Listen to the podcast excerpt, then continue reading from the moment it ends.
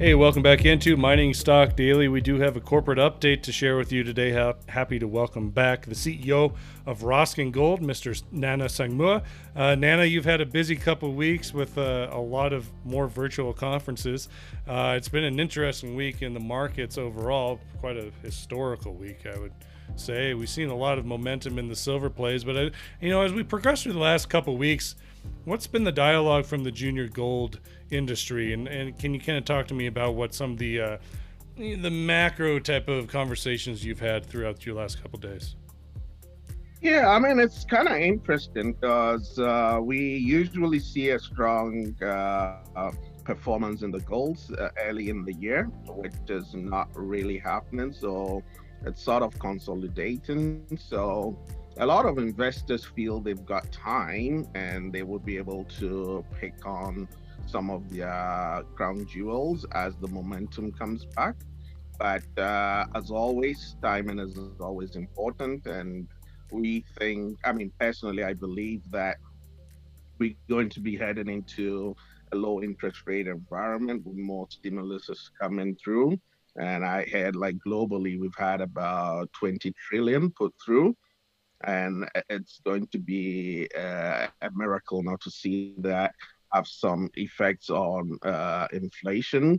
And in that environment, gold always does well. We've seen it in the past. So I think we are going to be seeing something repeat itself. We're probably seeing a delayed response, but some smart money are actually getting in now so that they're picking uh, away from stories that had a good run when they were looking at and they sort of pulled back because of the sentiment.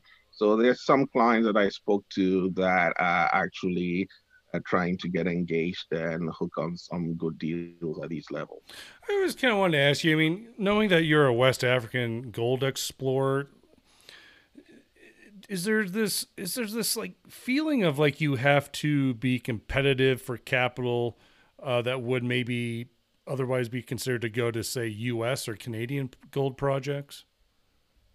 Well, not necessarily. I mean, if you're dealing with the technical guys, they know where gold can be discovered quickly and probably at a much uh, basically discovery cost than most jurisdictions. And we consistently hearing that guys that were anti-Africa because of the risk are now changing their tune to now paying attention to this district because clearly that's where you can pick up a lot more ounces. Uh, the governments are supportive. You can bring your project into fruition, uh, permitting front without a lot of delay. So I think it depends on the audience. But if you talk to guys that know that most, I mean, case in point, Randgold basically grew the most profitable gold mining company in the heart of Africa, and not all, not at all the fun places. It's all about the management teams and what they've accomplished and whether they have a finger on the pulse of the risk and can address that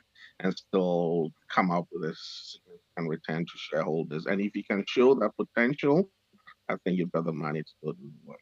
Okay. Well, this is a good segue into what I really, it's really important to have this conversation and share with the listeners that there has been quite a bit of insider buying in the last couple weeks. Not only did you put in $25,000 and bought shares at 36 cents. Uh, Andrew, I, I, believe is your corporate development guy, put in another 10,000. However, your chairman put in $1 million and bought shares. Yeah. And um, I, I, think basically, uh, as we see that generally there's a tepidness in the market, and we've put up a lot of good news since July, but it's coincided with sort of a very um, uh, lackluster market. So we've not really seen the performance in the share price, but a lot of value has been created. And we decided to take some of that upside ourselves. And we're very, uh, very bullish on the potential of the company once the markets come back through, particularly on these new discoveries that we have found and we are working to daylight potential to the market and on the targets we think would be generated from the geophysical survey that's also been completed. So we think it's a perfect entry point, and uh, be very confident that 2021 would be another phenomenal year. Uh, so, with just over three million shares going into insiders, does this change the percentage of insider ownership throughout your your total? Yeah, I mean, basically, it's it probably will be inching up to about 15 percent or more right now. So that totally makes us very well aligned to shareholders. And uh, some of us is a significant part of our network. So we would definitely be uh, guiding the, the, the treasury the strategic decisions smartly and uh, build a better company uh, out of this. Are you are you blacked out now after this purchase? Like, is there a blackout period for all insiders now, or are you open to buy here through February? Um, I, I think we we in blackout. Okay, we're getting into blackout now. You you saw the window opening up and you took it. Exactly. Okay, very interesting. Uh, that's a that that's a very large purchase. I mean, it, it speaks testaments to uh, the team and what they're seeing, and, and just how much they believe in this project, uh, Nana. So, uh, you know, congratulations with that.